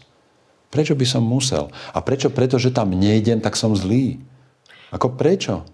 Myslím si, že toto Rozumieme, nie je skôr že my stále, argument, že... My tak žijeme v takom tom, že niekto má robiť, niekto, kto, kto je viac viditeľný, tak by mal robiť veci tak, ako ja si želám. Prečo? Ale tak, eh, dobre, ale myslíte si, že naozaj medzi, tým, medzi tou alternatívou čo tam poviem iné, čo tam poviem iné, čo tam poviem inak, koho to... inak oslovím. Ja Nie. sa usilujem teraz, pretože si myslím, že ísť do tých médií znamená, že budem hovoriť k ľuďom, ktorí hodnotia veci podobne, s ktorými by sme si tam ako pritakávali. Hej? A na čo je toto dobré?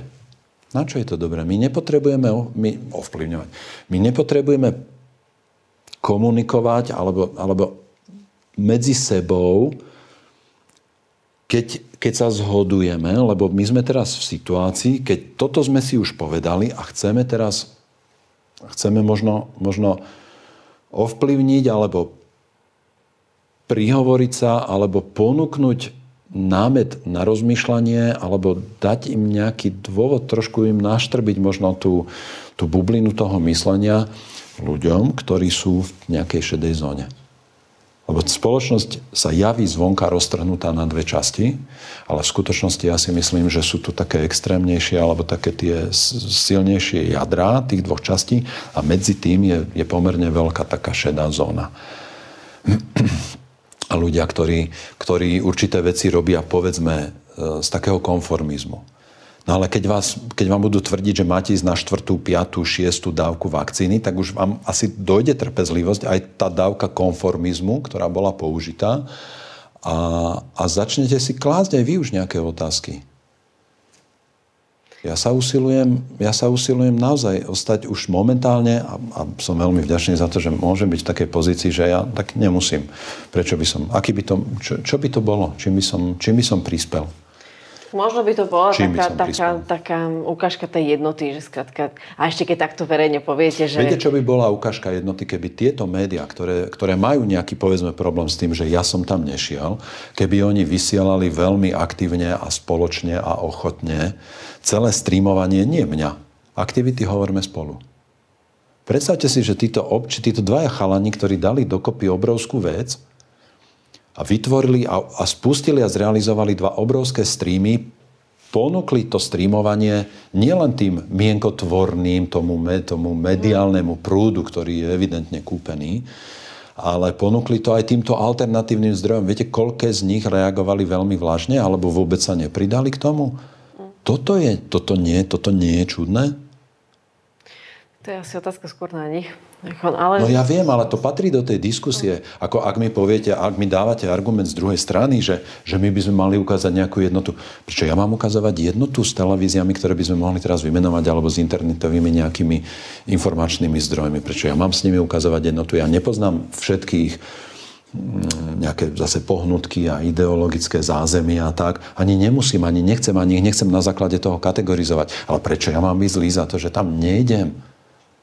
Keď mohli preukázať nejakú jednotu a, a, a spoločne zastrímovať obrovskú vec, hovorme spolu, tak tá odozva bola dosť vlažná na môj vkus.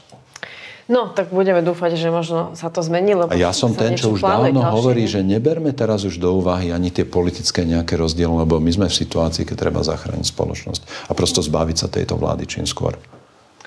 Áno, ináč mám tu ešte také, teraz sme tak možno preskočili, ale ešte tu mám jednu takú vec na vás a potom pôjdeme už k tej cenzúre aj, aj k tej knižke. Vy ste sa v jednom videu vyjadrili, teraz som taká naučená tie videá, ale v jednom som tam zachytila, že ste, že ste ponúkli svoju spoluprácu a dokonca financovanie nejakej takej štúdie alebo screeningu toho, že ako sú Slováci na tom s vitamínom D uh-huh. a dvom sieťam biochemických laboratórií na Slovensku. To ste naozaj urobili? Že, že by ste to spolupracovali s tým a aj teda to zafinancovali? Jasné. Ja Dobre, teraz bol, mám, ja pardon, teraz sa si nechám hovoriť, lebo no. teraz mám dve otázky. Jedna je taká, že e, pri, pri tomto mne napadli dve veci. Jedna vec je taká ľudská, že si tak poviem, že OK, že tak prečo jeden človek, ako ja viem, že ste že ako odborník, eh, ktorý sa podpíše po takúto štúdiu, určite to má nejakú váhu možno v ďalšej eh, kariére. Jedna vec. Neviem. Druhá vec, dajme, ale to hovorí, že keď si ja ako človek mm-hmm. tak rozmýšľam, že tak prečo by to niekto robil. Že... Aha, že kariéra. Alebo potom nejaké PR, že ako toto všetko sú relevantné dôvody, že v poriadku, veď jasne, je, jasne, bolo by to na mieste. Jasne, jasne. Ale ešte, čo je tam taký, naozaj ako človek z radu, prečo by to robil pre, celý, pre všetkých Slovákov? Potom mám takú bulvárnu otázku doslova, čo sa podľa mňa musí každého napadnúť.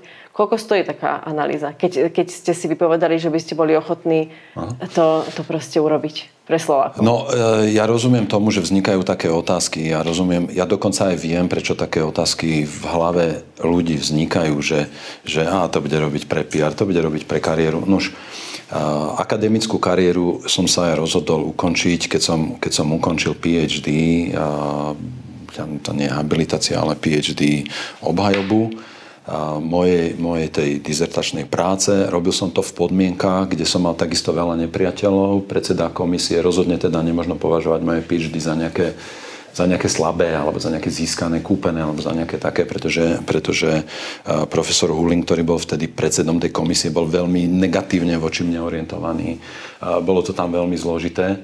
A priamo pri tej obhajobe mojej práce, v ktorej som využil metodiku merania reaktivity cievy, cievného endotelu, boli sme druhý alebo tretí na svete, ktorí to v tom 95. roku použili.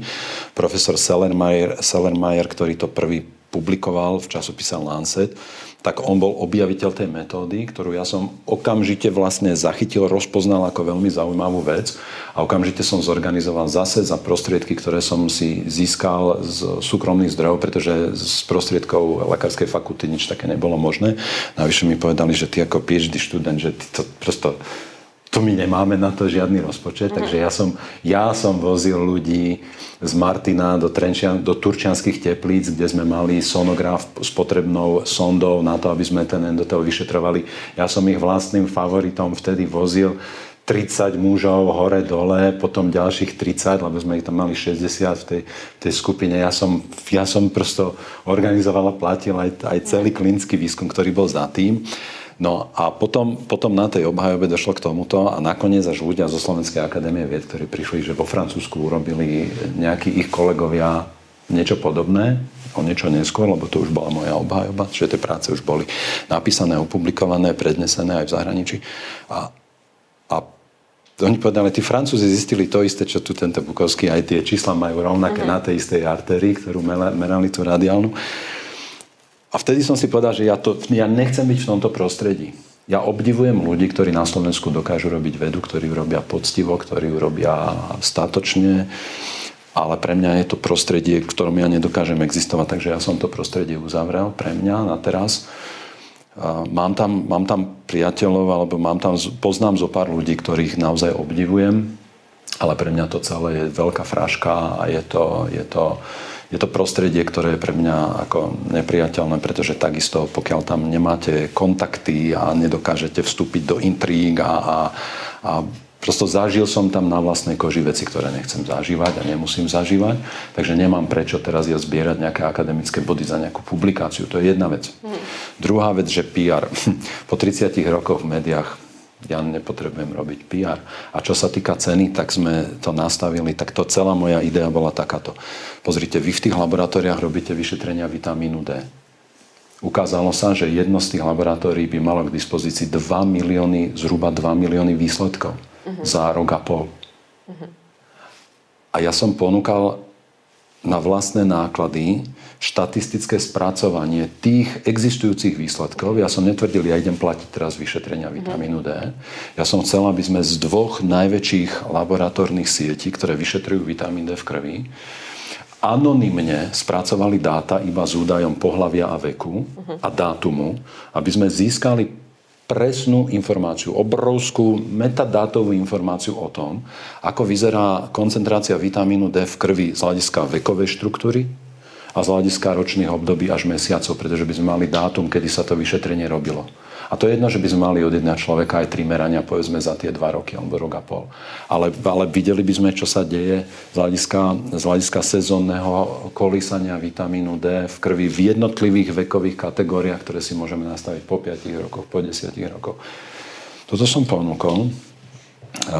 Ten záujem aj bol a nakoniec, keďže to už bolo v období, keď sa, keď sa vyostroval konflikt a netolerancia zo strany štátnych orgánov a štruktúr voči mojej osobe, tak nakoniec doslova vo chvíli, keď už sme, keď už sme sa dohadovali na mieste a čase odovzdania tých dát na, na ďalšie spracovanie, tak prišlo rozhodnutie z vyšších miest, ktoré to všetko zastavili. A odtedy sa nikto neurobil a nikoho to tu nezaujíma, že ako majú Slováci vlastne v jednotlivých vekových kategóriách počas mes, rôznych mesiacov roka, ako sme na tom s tým Dčkom. A myslím si, že v, tej, v tom kontexte biologického významu vitamínu D v, k výroze, ktorá sa volá COVID-19, je to veľmi podstatná informácia. A možno by sme boli prví na svete zase, ktorí by mali takúto, takúto uh, informáciu k dispozícii. A bola by to informácia, ktorá by umožnila oveľa razantnejšie pristúpiť k tomu, ako nastaviť dávkovanie potom v tých vekových kategóriách. Že toto bola moja idea. Ja som to chcel prosto urobiť naozaj, pretože som chcel byť užitočný a chcel som byť užitočný spôsobom, o ktorom som bol presvedčený, že sa dá, lebo budem rokovať nie so štátnou správou, ale so súkromnými spoločnosťami a môžeme pomôcť štátu. Môžeme pomôcť štátu v tom zmysle, že pomôcť ľuďom. A ešte tá bohuvárna otázka? No, že koľko by to stalo? Mm-hmm. No, preto som povedal, že ja som neponúkal financovať vyšetrovanie vitamínu D, ja som ponúkal štatistické spracovanie. Okay. A toto bol pre mňa projekt natoľko závažný, že, že ako, ako jediný majiteľ a, a, a jediný majiteľ SROčky, ktorá prevádz, prevádzkuje všetky služby, ktoré poskytujem, vrátanie vydávania kníh a konzultácia a prednášok, som bol ochotný do toho finančne vstúpiť tým, pretože, pretože koľkokoľvek by si dvaja štatistici vypýtali za spracovanie takých dát, mm-hmm. tak bolo pre mňa na základe poznania a skúsenosti o, nejakej, o nejakom honorári za takú prácu prosto priateľné. Považoval som to za, za svoj príspevok. Dokonca vo chvíli, keď oni povedali, že, že so mnou nie a že to nebudú robiť. Ja som ponúkal potom ešte aj takú možnosť, že ja to urobím a, budem, a ne, moje meno v tom nebude vôbec figurovať. Ja to urobím tak, že vám to všetko pripravím, odovzdám a vy urobíte tlačovú konferenciu a vy si urobíte svoje PR na tom. A nebola, v tom, a nebola v tom žiadna firma, na to už vôbec nikto nereagoval. Okay. A nebola v tom vôbec žiadna firma, ktorá vitamín D vyrába, predáva a podobne. Hej. Ja som to, na, toto nebolo nejako napojené ani na, ani na našich partnerov, ktorých vitamín D považujem za hodnotný, kvalitný a zmysluplný. Oni o tom nevedeli. Mám tu taký jeden váš ešte kratší citát, že ak skúsime zabojovať a prehráme, pretože v našom okolí je príliš veľa ľahostajných ignorantov, ktorým je jedno v akej krajine žijú, tak si budeme baliť kufre a budeme vám hovoriť s Bohom. Plánujete odísť zo Slovenska? Zvažujete takú možnosť? Ak sa nepodarí v najbližších týždňoch alebo mesiacoch um, dosiahnuť zásadné um, impulzy alebo nejaké zásadné náznaky zmeny toho kurzu, alebo, alebo dosiahnuť aspoň, aspoň viditeľnú, viditeľné vychýlenie toho súčasného vektora, ako sa to uberá, tak si myslím, že Slovensko má veľmi, veľmi ťažkú, zlú a smutnú budúcnosť pred sebou. A nevidím potom dôvod, prečo by som ja mal spájať svoju, svoju budúcnosť e, s krajinou, kde žije toľko ľudí, že im na tej budúcnosti nezáleží, alebo že majú takú predstavu o svojej budúcnosti, ktorá je tak nekompatibilná s mojou predstavou o budúcnosti. Ja na rozdiel od tých dnešných ideologických aktivistov, ktorí sa pokúšajú rozvrátiť každú krajinu na svete svojimi heslami a nápadmi, ktoré nerešpektujú žiadne, žiadny historický vývoj a žiadny kontext a žiadne súvislosti a žiadnu kultúru a žiadne pravidlá a tak a chcú v tejto chvíli zmeniť svet, lebo treba socializmus v Amerike. Ja na rozdiel od tých, ktorí chcú rozvrátiť spoločnosť svojou, svojou ideológiou, si radšej poviem, keď to vy takto chcete, tak tu žite, ale ja si nájdem niečo možno lepšie na žitie, ak sa to ešte bude dať. Lebo pravda je, že za socializmu bolo lepšie. Bolo kam ujsť. No tak uvidíme, čo nás čaká. No ale... Takže, takže je to pre mňa veľmi, bude to pre mňa veľmi ťažké rozhodnutie. Ja sa s ním už vnútorne zaoberám a musím sa s, s tým nejako vysporiadavať.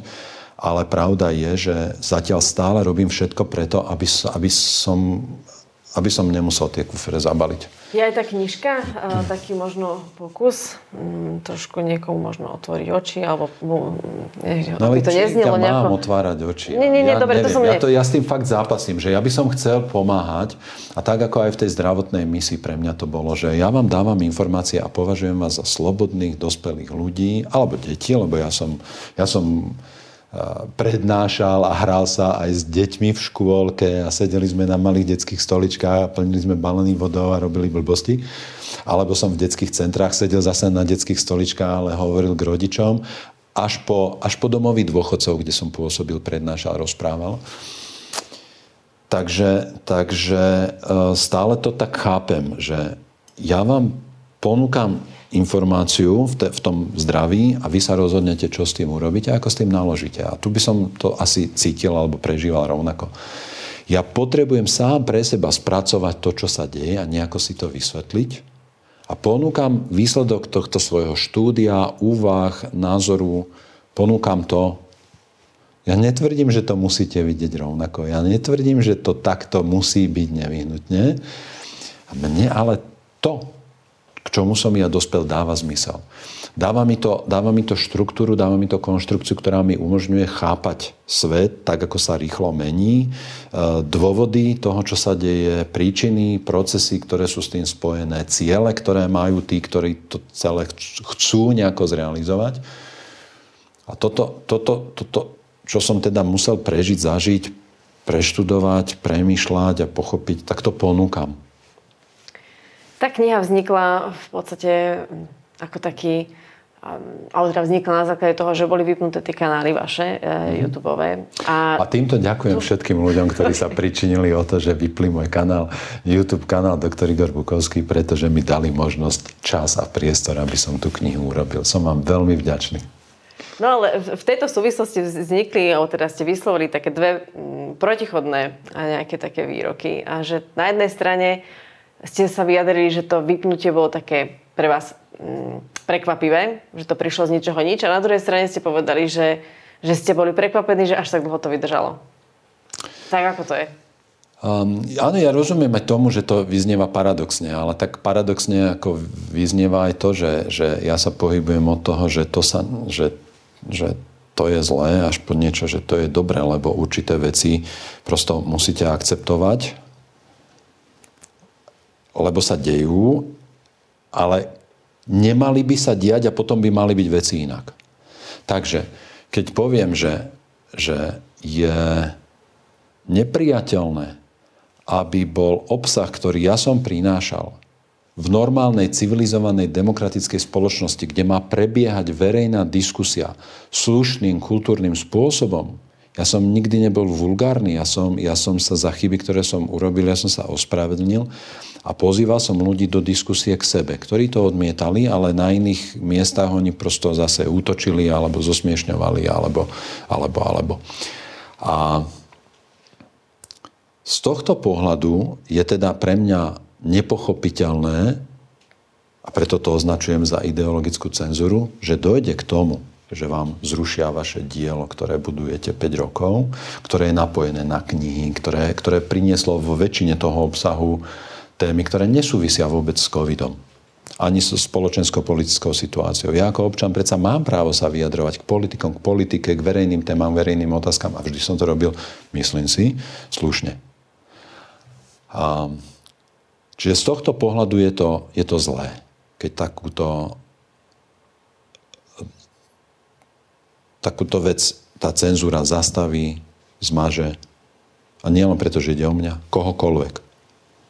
Toto je neprípustné v normálnej spoločnosti. A navyše to urobili na základe netransparentných pravidiel. Prosto vy sa nemôžete dovola- do, dostať k tomu, prečo to urobili. Prečo? Pretože ste porušili naše komunitné pravidla.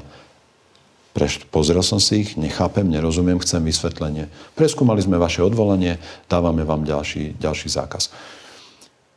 Na druhej strane, práve preto, že viem, že tieto veci už sú tak nastavené, práve preto, že rozumiem tomu, že už, už zastupiteľská demokracia vlastne neexistuje, už neexistuje verejná diskusia, tak som bol prekvapený, že to trvalo tak dlho, kým to, kým to zmazali. A cítil som, cítil som nejakú ochranu, prosto, ktorá... Ja som sa usiloval samozrejme neprovokovať, neprovokovať veľmi v tých videách. Ale sú veci, ktoré, v ktorých kompromis neurobím. No ono sa to nakoniec teda potvrdilo, niekomu sa to už nazbieralo. Zdá sa, že nejaké organizované skupiny cez sociálne siete prosto sa organizovalo, do, organizovali do toho nahlasovania a tak. Úplne evidentne to súvisí aj s mediálnymi aktivitami alebo s aktivitami ľudí z médií, ktorí v tomto zmysle mm, pracovali, pretože je, pretože je úplne absurdné, že nejaký plátok internetový, Startitap sa to volá, asi hodinu a pol alebo dve hodiny už potom, ako ten môj kanál zmazali, tak už to oslavovali, už spustili taký tichý ohňostroj radosti z toho. Ja som sa to dozvedel veľmi náhodne, ale oni už mali napísaný článok. A ten istý, ten istý internetový plátok teraz nedávno priniesol článok, že, že uh, Kainek, známy český prípad odsúdeného, za vraždy odsúdeného človeka, ktorý už je za nejakých záhadných okolností na slobode, tak má YouTube kanál a, a všetko, k čomu sa tí novinári na tom, na tom článku zmohli, že to je kontroverzný človek. Takže zmážeme lekára len preto, lebo dáva kritické otázky alebo hovorí o tom, ako podporovať imunitu, ako, ako sa starať o zdravie v širšom kontexte. To je v poriadku, ale, ale YouTube kanál človeka, ktorý je takto spoločenský, um, modelovo, vzorovo, hodnotovo um, odchýlený od normy, tak toho pôsobenie, verejné pôsobenie na sociálnej sieti pokračuje. A to sú, to sú, také, to sú také čudné veci. No, no. Ani to vám ľudia neodpustia. A je tu taký argument, ja som si tam našla, že vsadil na lacnú základňu fanúšikov, napísal knihu, takže aj zarobil. No, o, samozrejme. Chce len moc a slávu. Samozrejme, samozrejme. To znamená, zase, ste, zase uh-huh. je to len o peniazoch. Uh-huh, uh-huh. No, k tomuto je... Toto sú, toto sú také tie výhrady, ku ktorým nech poviete čokoľvek, tak ľudí, ktorí toto cítia, myslia a šíria, nemáte, nemáte možnosť nejako ovplyvniť, pretože toto nie je to, toto nie je niečo o mne, to je o nich. Viete, ja keď, ja keď um, zachytím nejakého umelca, ktorý robí niečo, s čím ja nie som stotožnený, ja nemám potrebu uh, na neho nadávať, šíriť po sociálnych sieťach, aký je to aký je to blbec, aký je to amatér, ako, ako prosto zarába, alebo ja, ne, ja čokoľvek. Ja napríklad neznášam, a to nepočujete nikde inde iba na slovenských športových kanáloch alebo od slovenských športových komentátorov, počúvať Výťaz tohto tenisového turnaja získa nielen 500 bodov, ale aj neuveriteľných 800 tisíc dolárov a podobne. Prosto toto je niečo, čo nám je asi dosť vlastné, ako národ, neviem, či národnostne, alebo akoby kultúrne. A, a zase poviem, že mne sa to z toho športu vlastne už tým pádom dávno vysporiadalo. Ako t- t- to, toto sú osobné útoky, toto sú smiešné veci. Ja, ne, ja, ja, nemôžem, ja nemôžem teraz chodiť po ľuďoch a vysvetľovať im, ako celé moje pôsobenie na, tomto, na tom našom pôvodnom YouTube kanáli, ako bolo pre moju firmu ako bolo stratové, pretože oni si myslia, že tie zárobky z toho YouTube sú miliónové, nie sú. Po prvé, po druhé, my sme vo, vo všetkých tých videách, ktoré boli spoločensko-politické, nejaké tie komentáre alebo názory, nemali povolené zobrazovanie reklamy, čiže to vôbec nezarábalo. Pritom mám náklady s tou výrobou a tak ďalej. To sú, to, to, ja nie som naozaj povinný niekomu uh, skladať účty. Ja si myslím, že nie som povinný ich skladať ani štátu, ale robím to a poctivo všetko odvádzam a, a platím. A, um, ak si myslíte, milá pani alebo ujo, ktorí, pani, ste to napísa- to ktorí ste to napísali, že takto sa to dá robiť a takto je to úspešné a je to bez rizika, urobte to aj vy. Urobte to aj vy. Môžete sa prejaviť akýmkoľvek spôsobom, o ktorom ste presvedčení, že je iba nástrojom marketingu a urobte to aj vy. Ako toto, ak si myslíte, že to tak funguje, urobte to aj vy. Ja som, ja som predčasom stretol človeka, ktorý mi povedal, že Vypíšete tie knihy, no ale však to robíte na počítači. Keby ja som mal počítač, tak ja tiež viem napísať knihu. Hovorím, prosím, pozrite, kam až to môže zájsť, tá schopnosť neuvažovať a nerozumieť svetu a dianiu. Tak som tomu pánovi povedal, ja vám kúpim počítač. A, a ponúkam vám aj možnosť vydať tú knihu. Ale dohodneme sa, že ak to celé bude stratové, vy to všetko zaplatíte. A keď to bude ziskové, tak ja si prosím z toho 20% alebo 30%. A ako to dopadlo? To je, Napísal. iba, to je iba rečnícká otázka, toto však. To musí byť každému jasné, ako to dopadlo okay. predsa.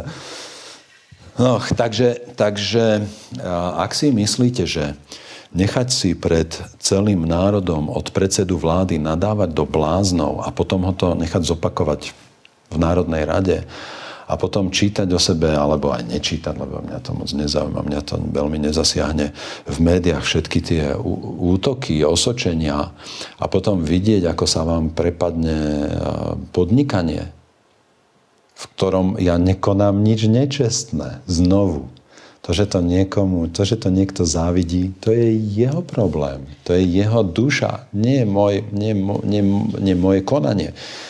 Um, prosto pozerám sa už druhý rok na to, ako, ako som do istej miery obeťou nie toho, čo robím, ale toho, ako to tá spoločnosť príjma.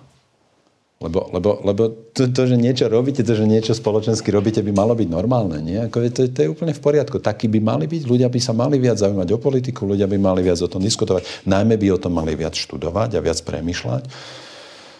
A, no už teda, milá pani, zarobil som, zarobil som strašne. A ešte len zarobím. A ešte aj, ešte, ešte aj server s videami sme čiastočne spoplatnili, aby sme ho mohli vlastne poskytnúť, pretože ho teraz ako ja mám, ja to mám robiť zo svojich, no nemusím, nie, samozrejme, že nemusím. Ale ak sú tu ľudia, ktorí sú ochotní sa do toho diela vlastne zapojiť a podporiť tú aktivitu, pretože cítia, že im to pomáha, tak to podporia, tak toto je to, čo ponúkam. Um, tak povedzme tak možno na záver uh, aj k tej knižke niečo, a, ale ešte taká jedna vec by ma možno zaujímala. Vy už ste autor, ktorý má za sebou veľa kníh, to znamená už aj sú tam nejaké distribučné kanály, aj nejaké spolupráce, dohody, už máte za sebou asi veľa ročné. A celkom by ma zaujímalo, že teda v takejto situácii a konštalácii, ako sa naštartovali, alebo znovu naštartovali tie, či to všetko prebehlo tak, ako trebárs pri tých zdravotných knihách, ktoré boli určite úspešnými titulmi? To je, a to, to je dobrá otázka, no ale... Um, Či sa niečo zmenilo teda? No. Zmenilo sa, zmenilo sa veľmi zásadne veľa vecí, tak ako sa veľa vecí zásadne zmenilo k môjmu životu a rozhodne v tom zmysle podnikania, v zmysle verejnej nejakej um, akceptácie alebo dobrého mena v spoločnosti sa to všetko zmenilo k horšiemu, tak aj v tomto sa to zmenilo k horšiemu. Ja som už v Lani na jesen zistil, že spoločnosť Martinus na svojom internetovom e, portáli začala realizovať veľmi, veľmi rafinovanú techniku, ktorá sa volá shadowing, ktorá potláča zobrazovanie e, vášho mena, váš, váš predaj vašich kníh a tak ďalej. A dozvedel som sa v telefonickom rozhovore, že oni sa na súčasnú situáciu v novembri 2020 som sa telefonovali, pretože som vydal novú knihu, protipredkavá kuchárska kniha, ktorá rieši ten syndrom dráždivého hrubého čreva najlepším spôsobom, tak som sa dozvedel, že oni majú na tú súčasnú situáciu tak odlišný názor ako ja, hoci zase teda sú medicínsky nevzdelaní, ale ten ich názor je ten správny a ten môj je ten zlý, že sa rozhodli, že vlastne oni už nemajú priestor pre nejakú ani marketingovú spoluprácu so mnou, ani pre nejaké nemajú záujem o nejaké ďalšie veci, ktoré sme robili v minulosti pri mojich zdravotných knihách. A toto je pre mňa dosť, podstatný, dosť podstatná informácia. No. Ale ja na rozdiel od tých ľudí, ktorí... Um, ja, ja to poviem inak. Ja keby som bol v situácii, že s niekým nesúhlasím takto zásadne, tak ja s ním prosto ukončím spoluprácu. Uh-huh. A tak som sa rozhodol, nie preto, že ja by som nesúhlasil. Ja, ja nesúhlasím s nimi, s nimi ideologicky, lebo to je ideologické a politické rozhodnutie, že oni sa rozhodnú vás nepredávať. Alebo napríklad spoločnosť IKAR, ktorá ktorá bola našim odberateľom ako, ako medzičlánkom medzi, medzi mnou ako producentom kníh a medzi človekom, ktorý si tú knihu kúpi, tak stojí obrovská, obrovská percentuálna priepasť, ktorú predstavuje ten obchod.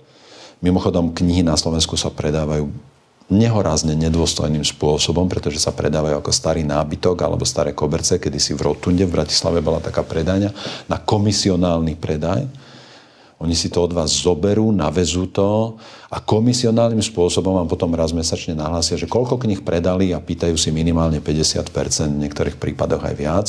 Toto je, toto je naozaj nedôstojné. Nikde inde sa nič, žiadny iný tovar sa takto nepredáva, podľa mojich informácií.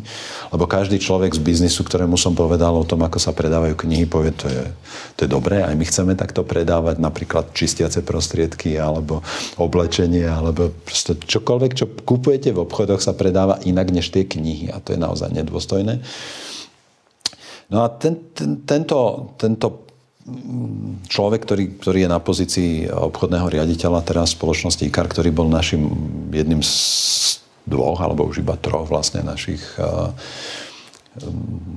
toho, toho veľkého obchodu, teda tých obchodných partnerov, pretože ja ako producent kníh a vydavateľ nemôžem mať zmluvu s každým obchodom, ktorý knihy predáva, takže to ide cez ten veľký obchod tak povedal, že oni nemajú záujem za týchto okolností o distribúciu knihy, tak ja som si povedal, dobre, tak to nedáme, no. Ale ja to nechcem, aby sa to predávalo ani v tom Martinuse.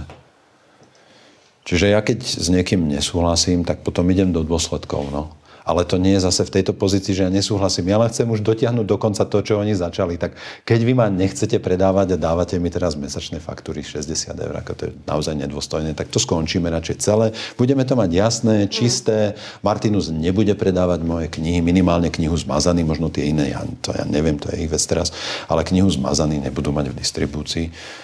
A to zase dôkaz, ako ja uh, zarábam a zneužívam. A no a povieme aj niečo teda o tej knižke? A že aspoň tak sa stručne, že čo by si v nej ľudia mohli... Kniha Zmazaný je môj pokus vysvetliť si, čo sa deje. Okay.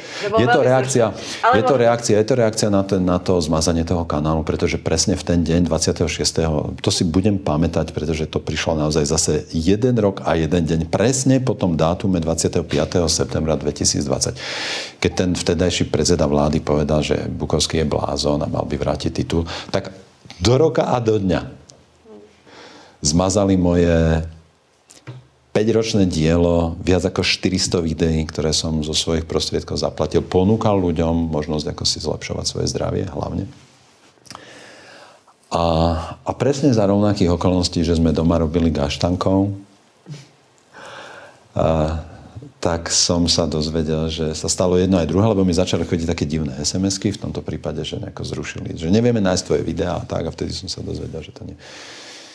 A vtedy som si povedal, že oni to naozaj, že oni naozaj na to nabrali tú odvahu a ja teda urobím knihu.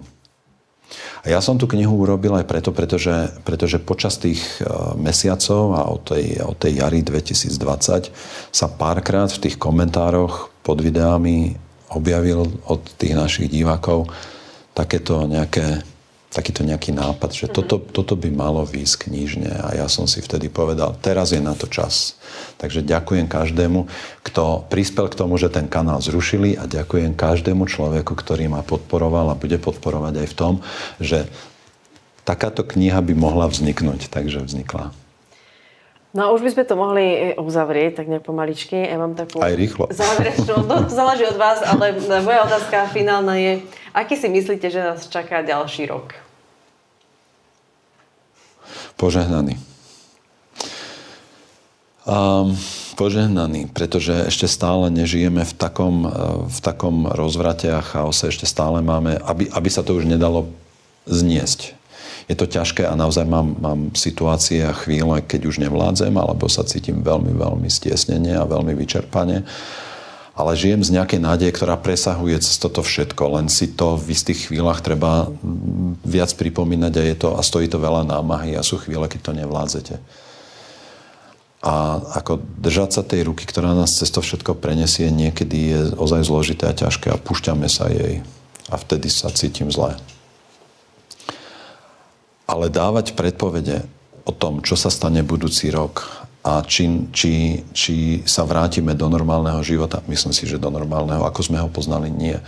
Ale či sa vrátime do nejakého polovičného normálneho života, alebo naopak Eh, sa im podarí týmto psychopatom na nás natiahnuť ten, ten eh, oblek uštrikovaný z drôtov, ktorí sa pokúšajú na nás navliecť a prosto nás naozaj zamknúť do niečoho, tak to sa ukáže. No. Ja si myslím, že ešte stále máme šancu eh, odraziť tento, tento historický útok vlastne na slobodu, na demokraciu, na občana ako nositeľa života a slobody a práv, aj zodpovednosti samozrejme. Lebo ani ten, ani ten pán Klaus Schwab z toho Davosu si ešte stále nie či sa mu ten veľký reset podarí alebo nie. Že aj tí, ktorí sa usilujú rozvrátiť planetu a premeniť svet, obálka časopisu Time, Myslím, že z jesene roku 2020 to jasne ukázala, k čomu oni smerujú a o čo sa tu usilujú. Priamo zo spovedou tohto pána Klausa Schwaba, ktorý patrí k zakladateľom Svetového eh, ekonomického fóra z Davosu, ktorá vám ukazuje na tej, na tej obálke, že o čo sa tu vlastne oni usilujú, že je to nejaká úzka skupina ľudí, ktorá chce pretransformovať našu civilizáciu a našu planetu do podoby, o ktorej sú oni presvedčení, že je správna a že majú právo, ba morálnu povinnosť ju dosiahnuť. Že nás urobia šťastnými aj proti našej vôli. Oni ešte sami nemajú tú istotu, že sa im to podarí. Pretože on sám povedal aj tento pán Šváb, že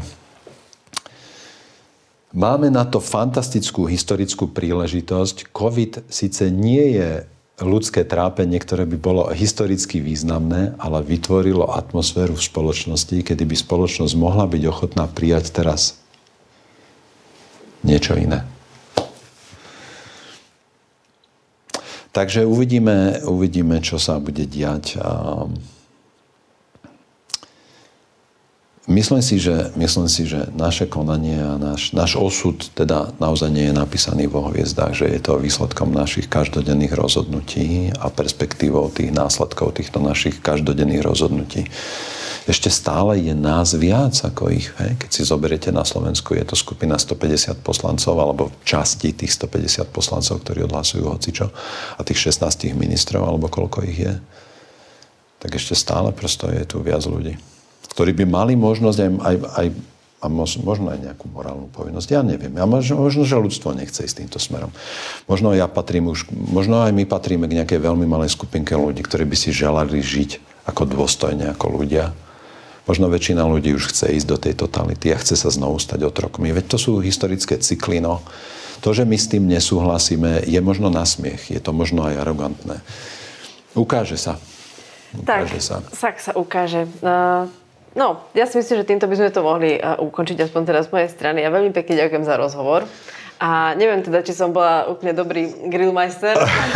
ja som na to nie veľmi zvyknutá. A nielen preto, že nie je meso, ale, ale preto, že aj, aj v pozícii. O, ani vy to som ani nevedel napríklad. No, ale, ale ja ďakujem, že, že ste mali tento nápad. Uh, zaiste sú ľudia, ktorí by boli oveľa tvrdší a mali by možno ďalšie nejaké argumenty a tak, ale... Aha, ale ich môžete. Myslím si, že... Poslali a ja Viete, ale vedia, už urobíme... som ich pozýval, však keď som pozýval, tak keď sa chcete so mnou hádať a máte lepšie argumenty a chcete ma grilovať, tak sa poďme stretnúť.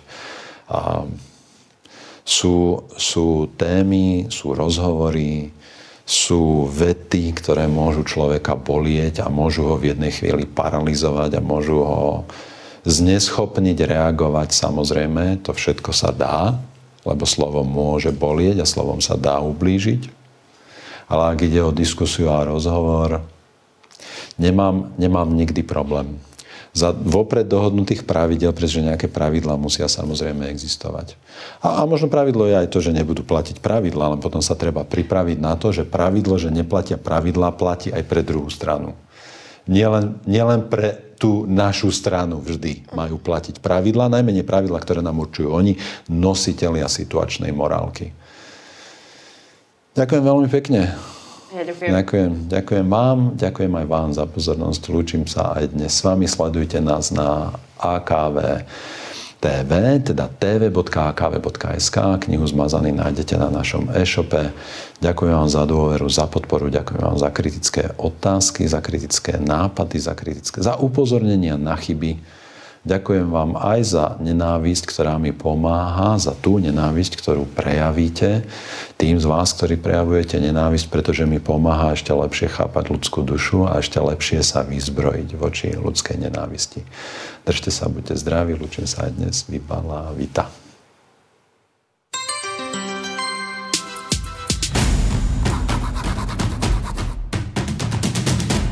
Kniha Zmazaný prináša výber tých najlepších úvah a komentárov z videí doktora Igora Bukovského, ale aj praktické rady na podporu imunity a riešenie rizikových situácií v súvislosti s ochorením COVID-19.